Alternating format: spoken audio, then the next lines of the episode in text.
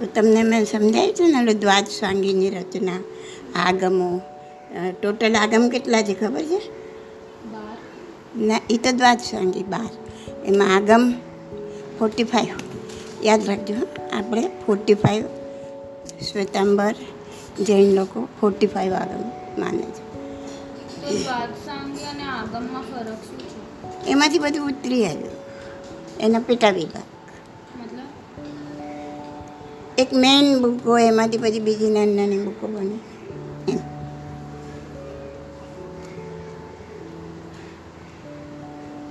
તો એક આગમ છે ને, એનું નામ છે રાજપ્રશ્નીય.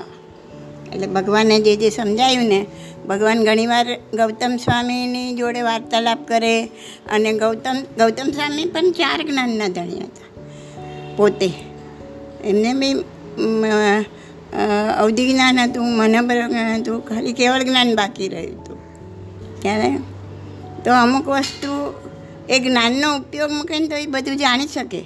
પણ એ પોતે ક્યારેક જ્ઞાનનો ઉપયોગ નહોતા મૂકતા. એ ભગવાનને જ પૂછતા. એટલી એમનામાં નમ્રતા હતી. જો શિષ્ય કેવું હોય. હા? અને આપણે તો આ અડધું કે પાબાગનું કે અધકચરું જાણતા હોય તો મને ખબર છે. રહેવા દે હવે તું. આપણે આવા જવાબ હોય ને. હા? તો એ શું બતાવે છે? અવિનય. તમારા વડીલો પ્રત્યે, તમારા ગુરુ પ્રત્યે તમને અવ તો ગૌતમ સ્વામીમાં કેટલો બધો વિનય હતો. એમને એમનામાં આટલી લબ્ધિઓ ખીલી હશે. જેટલો વિનય ખીલે, એટલી અંદર લબ્ધિઓ ખીલે. તો એટલો વિનય હતો કે એ સુધી ભગવાનની હાજરી હોય ને, તો પોતે જ્ઞાનનો ઉપયોગ ના મૂકે. પોતે ભગવાનને પૂછે અને ભગવાન એનો જવાબ આપે. એટલે બધા લોકોને જાણવા મળે. એ રીતે ભગવાને પણ કેટલી વાતો ગૌતમને સંબોધીને કરી છે કે જે જાણતા હતા કે ગૌતમને આ ખબર છે. પણ એના લીધે આ બધાને જાણવા મળે. તો પિસ્તાલીસ આગમમાં એક રાજપ્રશ્નીય એનું શાસ્ત્રીય નામ છે રાયપસણીય રાયપસેણીય એ નામનું એક આગમ છે. એ સૂત્ર નામનું એક આગમ છે. તો એમાં આત્મા શું છે, સ્વર્ગ શું છે, નરક શું છે, એના વિશે છે ને કેસી ગંધર અને પ્રદેશી રાજાનો વાર્તાલાપ. કેસી ગણ જેમ ગૌતમ ગણધર છે ને, અગિયાર ગણધર હતા એમ પાર્શનાથ ભગવાનના કેસી ગણધર હતા કેસી નામના ગંધર અને એમનો અને પ્રદેશી રાજા, રાજાનું નામ હતું પ્રદેશી રાજા. એ બંને વચ્ચેનો વાર્તાલાપ કઈ રીતના ભગવાને કીધો છે? તો કે ગૌતમ સ્વામીને સાથે સવાલ જવાબના રૂપે પરમાત્માએ આ વાર્તાલાપ કીધો છે, જેથી આપણને પણ બધું જાણવા મળે, સમજવા મળે. હવે જે પ્રદેશી રાજા હતો ને, બહુ નાસ્તિક હતો, હા. અને આ ઉદ્યાનમાં કેસી ગંધર ઉદ્યાનનું નામ ભૂલી ગઈ. ઉદ્યાન એટલે તો ખબર છે ને? બગીચો, મોટો. પહેલાં બધું ઉદ્યાન મોટા મોટા ઉદ્યાન રહેતા. આજના ઉદ્યાન તો કંઈ ના કહેવાય. તો એમાં જે કેશીગંદર ત્યાં હતા ને ઉદ્યાનમાં ત્યાં કને આ પ્રદેશી રાજા એમની જોડે ઝઘડવા માટે ગયો? અને પછી એને એટલા સવાલ જવાબ કર્યા ને, તો એ એના જ્ઞાનથી પોતે જ પ્રભાવિત થઈ ગયો? તો એ થોડા સવાલ જવાબ આપણે જોઈએ. કોમાં અત્યારે આપણને બહુ ઓલા ના લાગે, પણ આમ સમજવા જેવા છે. તો કે પ્રદેશી રાજાએ શું કીધું કે સિકંદરને કે હું આત્મામાં માનતો નથી? કે મેં એક જીવતા માણસને પેટ પટારામાં પૂર્યો. ને ચારે બાજુ શસ્ત્રવાળા સૈનિકોની ચોકી ગોઠવી. અને થોડા દિવસ પછી ખોલ્યું તો અંદર મળતું હતું. તો આત્મા નીકળ્યો હોય તો પટારાને કાણું પડે કે નહીં? અને સૈનિકો એને પકડે કે નહીં? એટલે હું આત્મામાં માનતો નથી. સવાલ સમજ્યા? ત્રીજી સમજી? સવાલ એનો? હવે કેસી ગંડરે શું જવાબ આપ્યો? કે એક પેક રૂમ છે.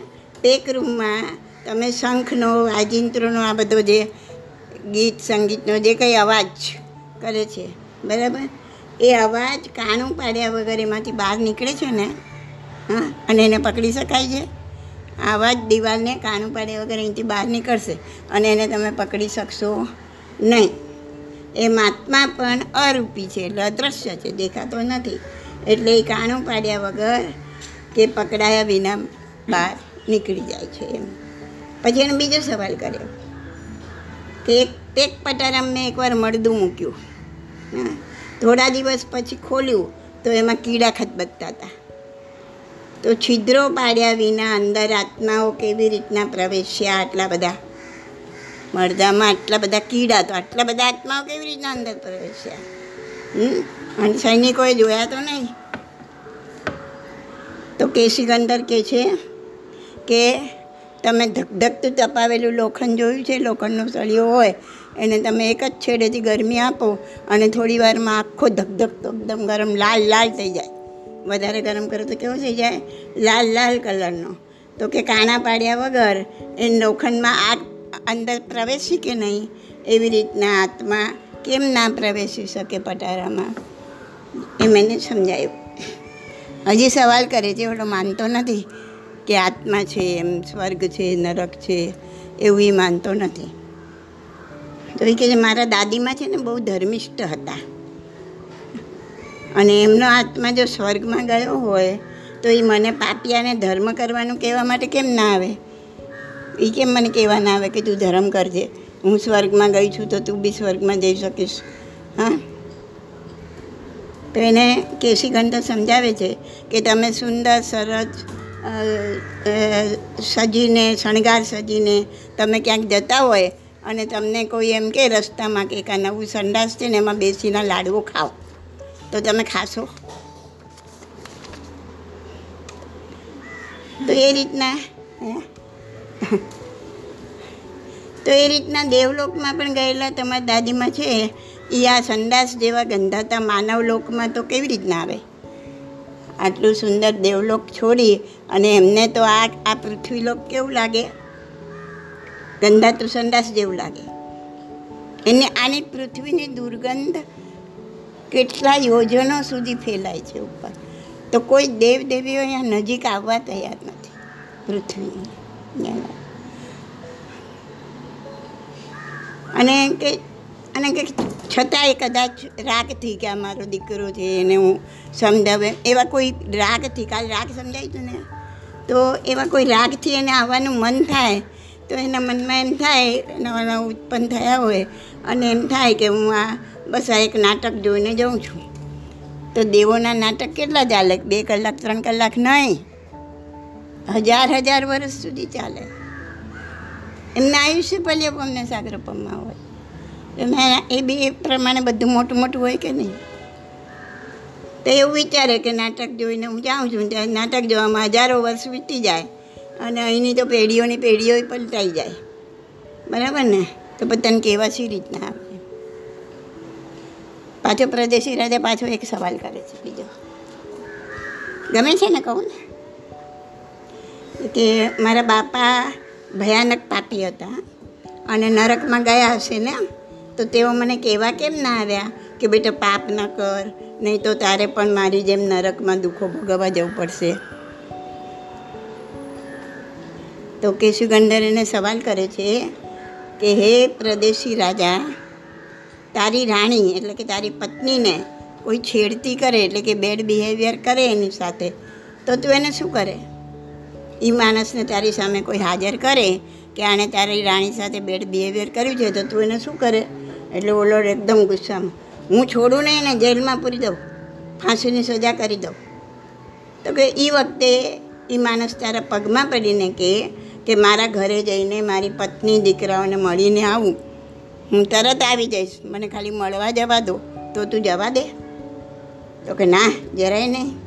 તો બસ એ જ રીતે તારા બાપાને અહીં આવવાનું મન પણ હોય ને તોય ત્યાંને પરમાધામે દેવો. એને અહીંયા આવવા દે નહીં.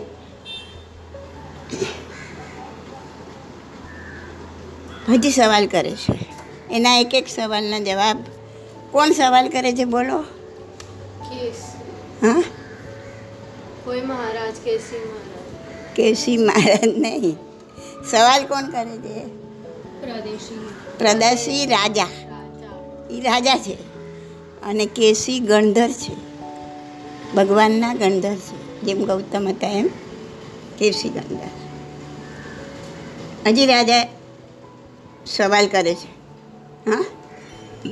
કે મેં એક ચોર હતો એને મેં ફાંસીની સજા કરી.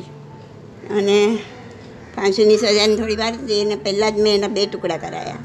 પણ મને ક્યાંય હાથમાં દેખાયો નહીં. પછી બેના ચાર ટુકડા કર્યા. ચારના આઠ કર્યા, આઠના સોળ કર્યા, રાઈ રાઈ જેવડા ટુકડા કર્યા, પણ ક્યાંય મને એનો આત્મા ન દેખાયો. માટે હું આત્માને સી રીતે માનું? કેસી ગંડર કહે છે કે? ગંડર એટલે એ- મહારાજ સાહેબ હોય, હા, દીક્ષા લીધી હોય ભગવાન પાસે. અને આ ત્રિપદીમાંથી રચના કરી હોય દ્વાદ સાંગીની. દરેક તીર્થંકરના આવ્યો ગણધરોએ તો તું તો પેલા કઠિયારા જેવો છે. કઠિયારો એટલે બોલો. કષ્ટ, કાષ્ટ કાષ્ટ એટલે.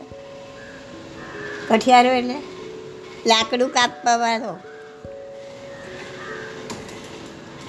લાકડા કાપવાવાળા હોય ને જંગલમાં ઝાડ ને બધું કાપીને પછી તમે તો જોયા નહીં હોય. અમે તો નાના હતા ને ત્યારે કંઈ આવા ગેસ બેસ નહોતા ત્યારે છે ને ચૂલા હતા ચૂલા. ચૂલામાં લાકડા સળગાવે ને. તો આ જંગલમાં જઈને ઝાડની ડાળીઓને લાકડા કાપીને એનો લાકડાનો ભારો બાંધીને વેચવા માટે આવે. આપણે કેમ બધા કેરીઓ વેચવા, માથા પર રાખીને ઓલા બોક્સ આવે એવી રીતના, માથા પર લાકડાનો ભારો રાખીને વેચવા આવે. એ કઠિયાર. તો કઠિયારાનું આખું ગ્રુપ હતું. એમાંથી બીજા બધા કઠિયારો, કઠિયારા જંગલમાં ગયા અને એક કઠિયારાને કીધું કે અમે આવીએ ને ત્યાં તું રસોઈ તૈયાર રાખજે. હા? અને જો દીવો ઓલવાઈ જાય, પહેલાં તો શું હતું? આવા દીવાસળીને એવું બધું નહોતું જેનાથી સળગાવી શકે. બધી શોધ પછી થઈ. તો કે દીવો ઓલવાઈ જાય ને, તો આ લાકડામાંથી અગ્નિ પર પ્રગટાવીને રસોઈ કરજે એમ? તો એક જણને મૂકીને ગયા. અને જ્યારે ઓલા લોકો બધા પાછા આવ્યા ને ત્યારે આણે તો રસોઈ કરેલી જ નહોતી. તો એને પૂછ્યું કે ભાઈ, તે રસોઈ કેમ નથી કરી? તો કે અગ્નિ નહોતો કે, અને લાકડામાં પણ નહોતો. મેં લાકડાના બે ટુકડા કર્યા, ચાર કર્યા, સોળ કર્યા, રાય રાય જેવડા ટુકડા કર્યા, પણ ક્યાંય અગ્નિ દેખાયો નહીં. ઓકે. તો હું કેવી રીતે અગ્નિ વગર કેવી રીતના રસોઈ કરું? ત્યારે બધાએ કીધું કે અગ્નિ તો લાકડામાં છે જ. એ દેખાય નહીં. બે લાકડા ઘસવાથી. ઘસવાની પ્રક્રિયા કરો ને, બે લાકડાને આમ ઘસો ને, તો શું મળે? એમાંથી અગ્નિ મળે. તમને ખબર છે, પેલા પથ્થર આવે જાતો એ પથ્થરને આમ ઘસો બેને. એને એને અમે ચકમકના પથ્થર કહેતા હતા. તમે શું કહો છો ખબર નથી. અમે નાના હતા ત્યારે આવું કરતા હતા. પથ્થરો લઈને ઘસીએ. તો આ લાકડામાં અગ્નિ છે. એ બેને ઘસો તો અગ્નિ મળે. તો તો અગ્નિ દેખાતો નથી. પછી એણે એ લોકોએ લાકડા ઘસીને અગ્નિ પેદા કર્યો અને રસોઈ કરી. તો કે જેમાં લાકડામાં અગ્નિ છે પણ દેખાય નહીં. તેમ આ શરીરમાં આત્મા છે. જેવી રીતના દૂધમાં ઘી છે, આ દૂધ છે. તો કોઈ કહે એમ કે આમાંથી ઘી કાઢીને રાખજે ને ભાઈ. ઘણું બધું દૂધ ભેગું થઈ ગયું છે તો. હા? તો ઓલી ઓલાએ તો દસ વખત દૂધ આમથી તેમ કર્યું ને આમાંથી આમાં નાખ્યું ને આમાંથી આમાં નાખ્યું ને દસ પંદર વાડકીઓમાં થોડું થોડું નાખ્યું ને ક્યાંય ઘી દેખાયું. નહીં, તો કે દૂધમાં ઘી છે જ નહીં, તો હોય તો દેખાય કે નહીં. અરે ભાઈ, દૂધમાં ઘી છે તને કાઢતા નથી આવડતું. અદૃશ્ય છે. એમ શરીરમાં આત્મા છે, પણ અદૃશ્ય છે. દેખાતો નથી.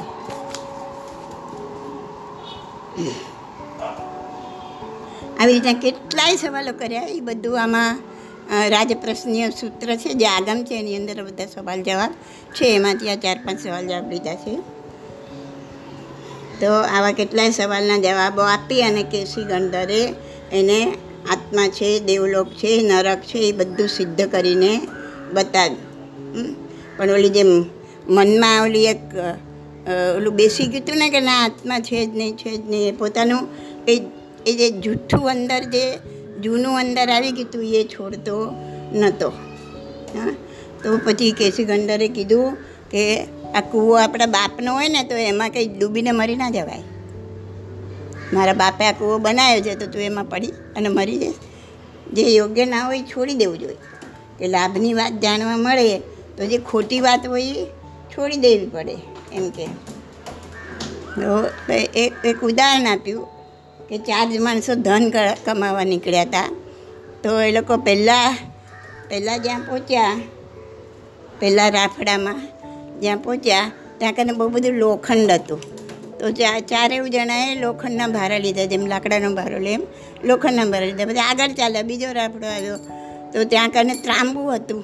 તો લોખંડ કરતાં ત્રાંબુ મોંઘું હોય.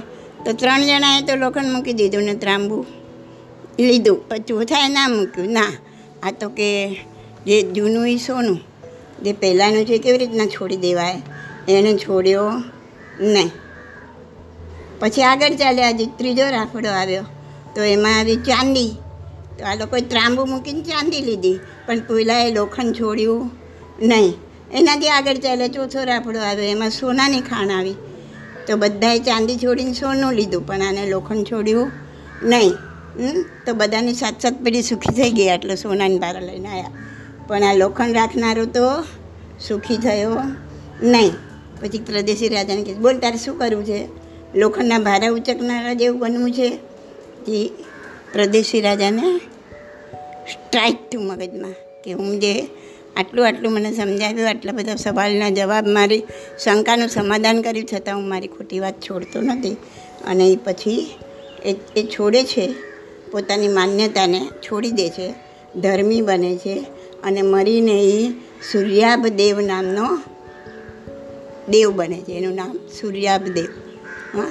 અને પછી પ્રભુની ભક્તિ કરવા આવે છે સૂર્યાદેવ બનીને એ બીજી બધી બહુ મોટી વાર્તા છે, પછી ક્યારેક કહીશું. તો ડાયો માણસ કોને કહેવાય કે જે જેમ પરિસ્થિતિ પલટાય, તેમ પોતાના વિચારો પણ પલટે.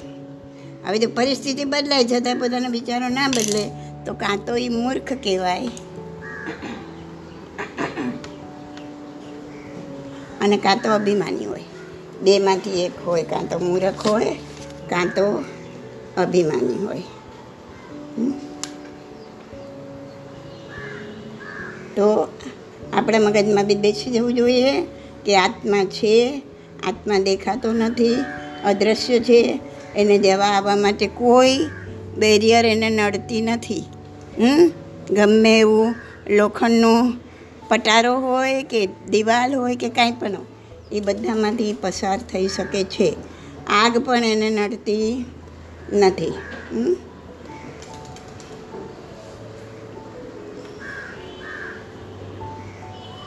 બરાબર? હવે,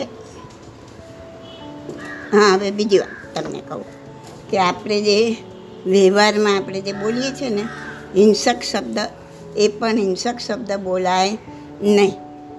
હિંસ, હિંસક હિંસા તો ના કરાય. હિંસા ખબર ને? હા. પણ હિંસક શબ્દ પણ ના બોલાય આપણે એમ ના કહેવાય શાક કાપો. લીંબુ કાપી દઉં શાક કાપી દઉં. તો એ હિંસક શબ્દ કહેવાય. શું બોલાય? સમાર તો પછી આપણે આમ ઘણા દોરી બાંધ દાંત કચકચાવે. હા તો દાંત ન કચકચાવે. હા કારણ કે એનાથી પણ આપણી અંદર હિંસક પરિણામ પેદા થાય. તો જે વર્તનથી, જે વ્યવહારથી, જે શબ્દોથી પણ હિંસક પરિણામો પેદા થતા હોય, એ કરાય નહીં. પછી હિંસા તો કરાતી હશે. બરાબર ને? કેમકે હિંસક શબ્દોથી પણ આત્મામાં જે કોમળતા હોય ને, એ ગુણનો નાશ થઈ જાય અને આત્મા કઠોર થઈ જાય. પછી એના માટે એને, એની અંદરથી વિનય, વિવેક એ બધું ચાલ્યું જાય. એ ગમે એમ ભગવાનને ગમે એમ બોલે એમ, એ ભગવાન તે જ આમ કર્યું એમ. એક એક બાઈનો પતિ મરી ગયો. પાર્ટી હતી, પાર્ટી બર્થડેની. અને એમાં કંઈક કંઈક ગ્લાસ મોઢે માંડ્યો ને પાંચ મિનિટમાં ઢળીને પડ્યો ને મર્યો. એની વાઈફ એટલું બધું રડવા લાગી, એટલું બધું આક્રંત કરવા લાગી અને એટલી બધી જઈ નથી. પણ જ્ઞાન નહોતું ઉતર્યું. ને ભગવાનને રોજ ગાળો આપે કે ભગવાન તું જેવો છે, તે જ આમ કર્યું, તે મારા વરને લઈ લીધો, તું કોઈનું સુખ જોઈ નથી શકતો, એણે તારું શું બગાડ્યું તું? એટલે બધો ઓળિયો ગોળિયો કોના પર ગયો? ભગવાન પર. પણ ભગવાન કોઈનું ખરાબ કરતો નથી. પછી કોઈ એ બાઈને છ મહિના સુધી તો એણે આવી ગાળો આપી ભગવાનને. પછી એને કોઈ મહારાજ સાહેબ પાસે લઈ ગયા. મહારાજ સાહેબે એને સમજાવ્યું કે કોઈ ભગવાન કોઈનું બુરું શું કામ કરે? ભગવાન તો નિરંજન નિરાકાર થઈ ગયા, કર્મોથી મુક્ત થઈ ગયા. હવે એ કોઈના માટે કશું જ ખરાબ ન કરે. ખાલી એમના જે પરિણામો છે, એમના જે વાઇબ્રેશન છે, એનાથી તમારા આત્માનું કલ્યાણ થાય, તમારું ભલું થાય. બાકી ભગવાન કશું કરતા નથી. જેમ કે લાઇટની હાજરીથી પ્રકાશ થાય, એ લાઇટ પોતે કંઈ કરતું નથી. તો એક લાઇટ જેવા છે ભગવાન તો. એ કોઈનું ખરાબ નથી કરતું. અંધારું આ લાઇટ નથી કરતું, પણ લાઇટની હાજરી છે તો અંધારું ચાલી જાય છે. અને પછી એના સમજમાં આવ્યું અને ભગવાનને ગાળો આપવાની એને બંધ કરી. એમ આપણને કંઈ પણ થાય, ક્યારે પણ લાઈફમાં ત્યારે એવું કદી નહીં વિચારવાનું કે આ ભગવાને આમ કર્યું. એટલું સમજવાનું કે મેં કરેલા કોઈ જન્મના પૂર્વજન્મના કર્મો. અને એ અત્યારે મને આ ઉદયમાં આવ્યા છે. અને એ મારે એ ભોગવાના છે અને મેં ચોક્કસ કોઈને કાંઈ કર્યું છે એટલે એ નિમિત્ત બનીને એ આવ્યું બાકી એ ના આવે. તને લાફો મારવા માટે આ જ વ્યક્તિ કેમ આવી? તને ગાળો આપવા માટે આ જ વ્યક્તિ કેમ આવે? કારણ કે કોઈ જન્મમાં તે એને એ રીતના વ્યવહાર કર્યો છે એની સાથે. ખ્યાલ આવ્યો? તો આ નિમિત્ત બની તો નિમિત્તને ગાળો ના અપાય, નિમિત્તને બચકા ના ભરાય. હા, એ તો મારી રિટર્ન ગિફ્ટ આપવા આવી છે. મારે લેવી નથી લેવી નથી ક્યારે થાય? હવે એણે તને ગાળ આપી. તો તું એમ વિચાર કે મારે લેવી નથી, તો ક્યારે? કે તું એને રિએક્શન ના આપે સામે, તો લીધી ના કહેવાય. એને હવે એને તને ગાળ આપીને સામે તું એને બે લાફા મારી દે, તો તેને ગાળ લઈ લીધી. તેને પાછી બીજી બે સામે ચાર ગાળ આપી દે તો તેને ગાળ લઈ લીધી. ખ્યાલ આવ્યો? અને એને આપી, હવે પાછી ક્યારેક તને આપવા આવશે.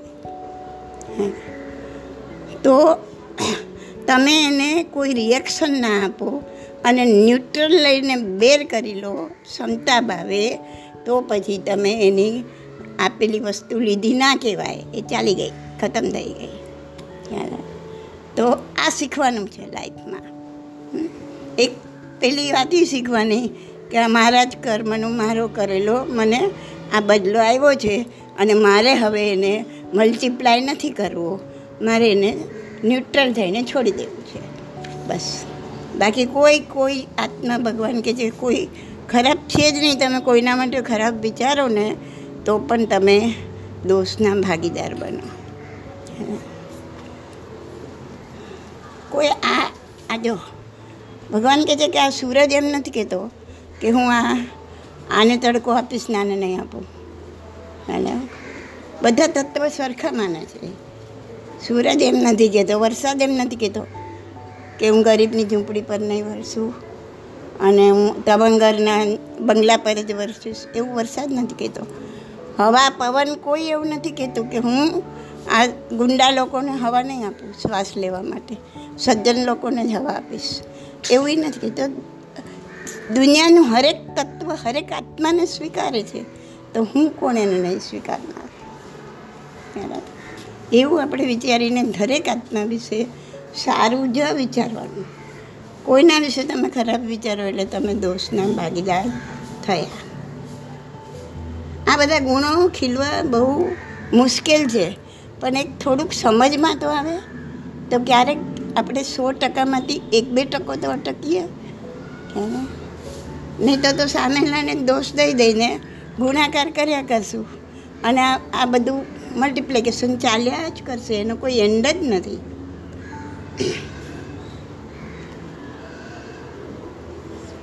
હે?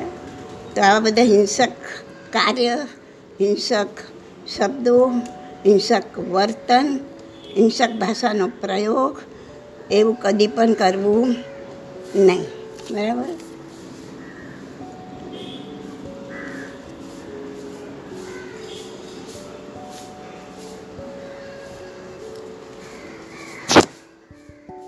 તો આમાં એક વસ્તુ ક્લિયર થઈ ગઈ.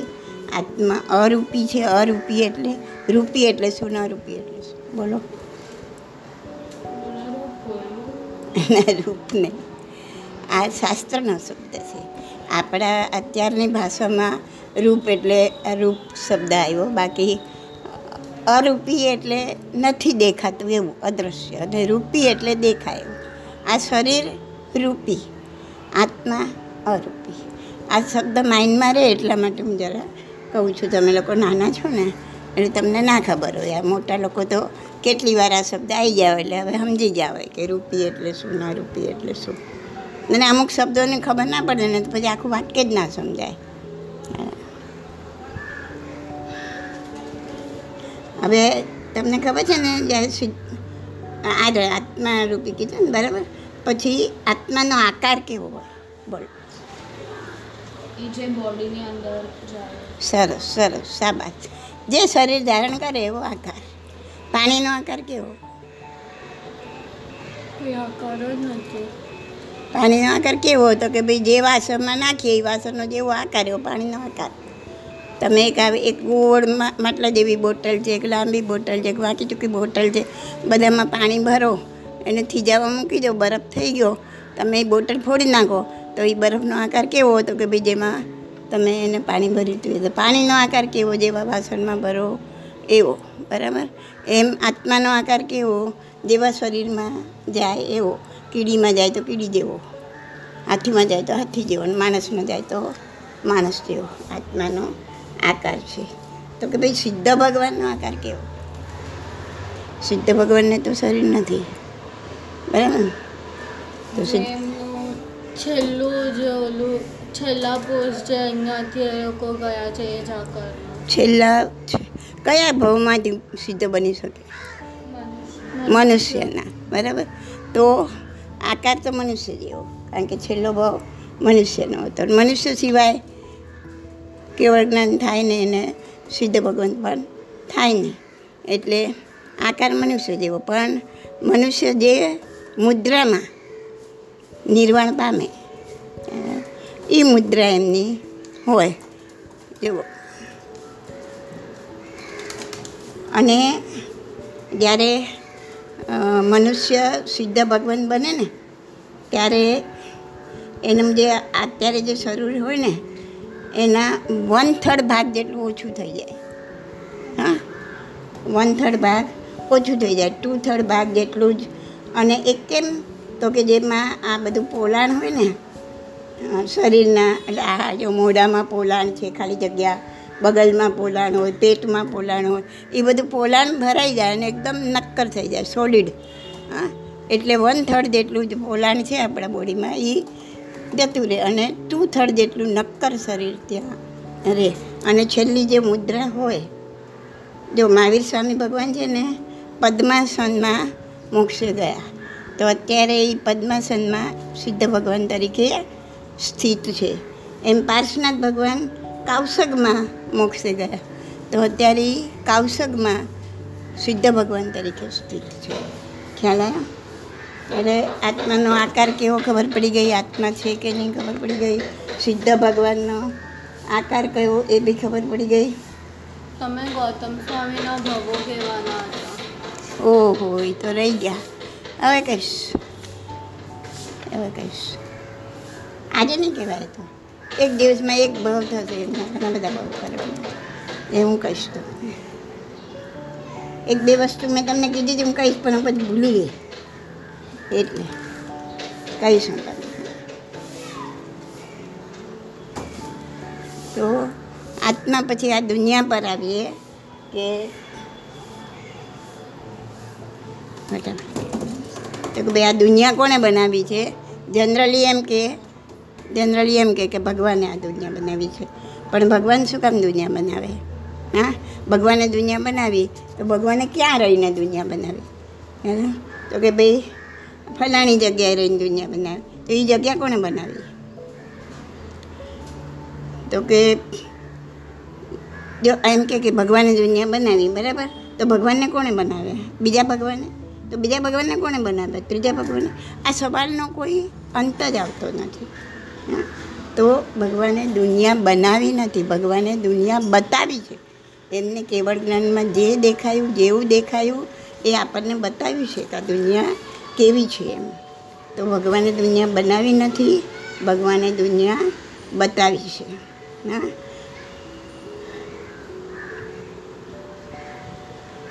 હા કોઈ કહે છે, કોઈ એવું કહે છે બીજી જ્ઞાતિવાળા કે અનાર્ય લોકો કે એવું કહે છે કે એક મોટા દરિયામાં ઈંડું તરતું હતું મોટું ઈંડું તરતું હતું. હમ? એક મોટા દરિયામાં મોટું ઈંડું તરતું હતું ઈંડું એગ હા. અને એ ફાટ્યું ઈંડું ફાટ્યું. એમાંથી બ્રહ્માજી બહાર નીકળ્યા. એ ઘણા બધા વર્ષો પસાર થયા એકલા એકલા કંટાળી ગયા હતા એટલે એમણે આ દુનિયા બનાવી. આવું એ લોકો કે છે. તો આ બધી જાત જાતની કલ્પના છે. હકીકતમાં શું બન્યું હતું એ વાર્તા કહી દઉં તમને, એટલે પછી આગળ આપણે કાલે જોઈશું ભર- ભરત ચક્રવર્તી ખબર છે તમને? કોણ? બરાબર. તો ચક્રવર્તી હોય ને એ આ છ એ ખંડ જીતવા માટે નીકળે. હા, બધું જીતી જાય. તો એમના સૈન્ય લઈ અને એ અનાર્ય દેશમાં, અનાર્ય દેશને જીતવા માટે નીકળ્યા. અને એક ગુફામાંથી આખું સૈન્ય બહાર કાઢ્યું. તમીસા ગુફામાંથી, હા. અને અનાર્યો હારવા લાગ્યા. અને અનાર્યો હારવા લાગ્યા એટલે ચક્રવર્તીથી આ બધા હારી જાય, કોઈ એની સામે જીતી ના શકે. કારણ કે એ એ છે જ ચક્રવર્તી છે એમ. તો એ લોકોએ શું કર્યું? અનાર્ય લોકોએ કે મેઘકુમાર દેવો છે ને એની સાધના કરી. સાધના કરી એટલે મેઘકુમાર દેવોએ મુસળધાર વરસાદ વરસાવ્યો. એટલો બધો વરસાદ વરસાવ્યો ને, તો એનાથી બચવા માટે ચક્રવર્તીએ શું કર્યું? ભરત ચક્રવર્તીએ કે એનું ચર્મ રત્ન ફેલાવ્યું. એની પાસે કેટલી જાતના રત્નો હોય? ચર્મ એટલે ચામડું. ચામડાનું રત્ન ફેલાવ્યું એટલે મોટું ચામડું થઈ ગયું. બરાબર? હવે આખું સૈન્ય એના પર ચડી ગયું એ ચામડા પર ચર્મરત્ન પર. પછી વચ્ચે હાથીની ઉપર એમણે મણિરત્નનું સ્થાપન કર્યું ને છત્રરત્ન, ઉપરનું છત્ર. છત્રરત્નનું સ્થાપન કર્યું. એટલે ઉપર છત્ર ફેલાઈ ગયું. નીચે ચર્મ રત્ન ફેલાઈ ગયું. ઉપર છત્ર ફેલાઈ ગયું. એટલે ઈંડા જેવો આકાર થઈ ગયો ને. ઈંડા જેવો આકારની અંદર આખું આખું સૈન્ય સમાયું. એટલું મોટું ફેલાયું. એ જેટલું ધારે એટલું ફેલાવી શકે. અને મણિરત્ન જે એણે સ્થાપન કર્યો ને હાથી પર, એનાથી પ્રકાશ થયો લાઇટ થઈ. અને બીજો એક વાર્ધિકી રત્ન હતો, એનાથી અંદર ઇમારતો અને નગરો બની ગયા. હા? અને દંડરત્નથી અનાજ અંદર તૈયાર થવા લાગ્યું, કારણ કે બધાને ખાવા માટે બી જોઈએ ને. આ ચક્રવર્તી પાસે આ બધું હોય. એટલે આવા રત્નો હોય. આ બધી એમની સાધનાઓ સિદ્ધ થયેલી હોય. તો કેટલું આવ્યો, વરસાદ કેટલો આવ્યો, કારણ કે ઓલા મેઘ દેવોને પ્રસન્ન કર્યા હતા ને, એ અટકે જ નહીં, અટકે જ નહીં. બાર વર્ષ સુધી વરસાદ આવ્યો, અટક્યો નહીં, બાર વર્ષ આપણે બે મહિના ઘરમાં બેઠા જઈએ તો કાક થઈ જાય. બાર નહીં. બાર વર્ષ સુધી આવી રીતના અંદર ચક્રવર્તી રાજા. હા, અને એટલો બધો વરસાદ વરસ્યો કે ચારે બાજુ જળબંબાકાર જાણે કે દરિયો, મોટા દરિયા જેવું થઈ ગયું. થઈ જાય ને? અને એટલું બધું પાણી ભરાઈ ગયું ને એટલે તે ભરત રાજાની છાવણી હતી ને ચર્મરત્ન ને છત્રરત્નવાળી અંદર આખું સૈન્ય હતું, આખું નગર વસી ગયું હતું. એ તરવા લાગ્યું ઉપર. પાણી એટલું બધું ભરાઈ ગયું, દરિયા જેવડું મોટું થઈ ગયું અને તરવા લાગ્યું. પછી ભરત મહારાજે તપાસ કરી કે આ કોણ આ સેવક દો દેવોને કીધું કે તપાસ કરો કે આ કેમ વરસાદ અટકતો નથી. તો એ લોકો પછી મેઘકુમાર દેવને પકડીને લઈ આવ્યા. એમના સેવક દેવો. પછી મેઘકુમાર દેવે એની માફી માંગી ભરત રાજાની અને વરસાદ બંધ થયો. એટલે પછી છત્રરત્ન દૂર કરાયું. અને એ અનાર્ય દેશમાં હતા ને બધે. તો અનાર્ય લોકોએ જોયું કે એક ઈંડામાંથી, ઈંડા જેવું થઈ ગયું હતું નાખું તો ઈંડામાંથી ભરત ચક્રી સાથે આખી નગરી બહાર આવી, આવતા એમને જોઈ. અને એટલે આવી માન્યતા થઈ ગઈ. કે દરિયામાં એક મોટું ઈંડું હતું ને એમાંથી બ્રહ્માજી બહાર આવ્યા અને બ્રહ્માજીએ બધી માણસોને બનાવ્યા અને બધી રચના કરી. લોકો એમ માનતા હતા કે ભગવાન હું આખું ટૂંકમાં સમજાવી દઉં. લોકો એવી માન્યતાથી અમુક લોકોની હજી પણ છે આ બીજા લોકો જે જૈન ધર્મી નથી એવા એમ કે છે કે ઈંડામાંથી દરિયા પરમાં એક મોટું ઈંડું ઈંડું તરતું હતું ને ઈંડામાંથી બ્રહ્માજી બહાર આવ્યા અને એ બ્રહ્માજીને કંટાળો આવ્યો કે હું એકલા એકલા શું કરીશ એટલે એમને આખી દુનિયા બનાવી બધા માણસોને. આટલી એમને પડી. હવે એકચ્યુઅલી આ થયું હતું કે ભરત મહારાજા જીતવા માટે નીકળ્યા અને ત્યાં જે જે લોકો હતા અનારે લોકો એ હારવા માંડ્યા અને એ લોકોએ મેઘરાજાને શું કર્યું? સાધના કરી. મેઘરાજાએ ખૂબ મેઘ દેવો. હોય ને, આ વરસાદ કરે એ ખૂબ વરસાદ વરસાયો, ખૂબ વરસાદ વરસાયો તો ભરત ચક્રી. એ શું કર્યું કે એમને, એમનું જે ચક્રી હશે, આવા રત્ન હોય, તેમનું ચર્મરત્ન ફેલાયું ચામડાનું. એના પર બધા સૈન્ય આખું એમના માણસો, સૈનિકો એને લઈ લીધા. પછી એમણે છત્ર રત્ન ફેલાયું ઉપર. એટલે આખું આવું થઈ ગયું ગોળ ઈંડા જેવું, મોટું, હા. એની અંદર એમને પોતે મણિરત્ન મૂક્યું એટલે પ્રકાશ થયો. દંડરત્નથી બધું અનાજ તૈયાર થવા લાગ્યું, નગરી તૈયાર થઈ. તો આવું આવું બાર વર્ષ સુધી ચાલ્યું. પછી ભરત રાજાએ એના સેવક દેવોને કીધું કે આ કોણ કરી રહ્યું છે? જાઓ એટલે એ એના સેવક દેવો દેવો પણ એના સેવક હોય, ચક્રી રાજાના. તો એ લોકોએ આ મેઘ દેવોને પકડીને લઈ આવ્યા કે આ લોકો કરે છે એમ. વરસાદ એટલે પછી આણે એમને સજા કરી મેઘદેવોએ બંધ કર્યું આ વરસાદ કરવાનું. એટલે પછી ભરત રાજાએ છત્ર રત્ન દૂર કર્યું અને પછી એમાંથી બધા બહાર નીકળ્યા. એટલે બધાએ જોયું કે આટલું બધું પાણી ભરાઈ ગયું હતું, દરિયા જેવું ને એના પર ઈંડા જેવું તરતું હતું. અને એમાંથી આ બધું આખા ભરત ચક્રી બહાર આવ્યા અને પછી આખું નગર સૈનિકો બહાર આવ્યા. એટલે આવી માન્યતા થઈ હશે એમ કે છે. બાકી ભગવાન કાંઈ બત, બનાવતા નથી દુનિયા, ભગવાન દુનિયા બતાવે છે. ઓકે? હવે આગળ કાઢીએ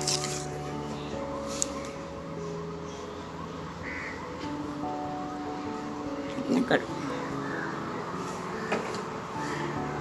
આ કરો. દેખ કરો.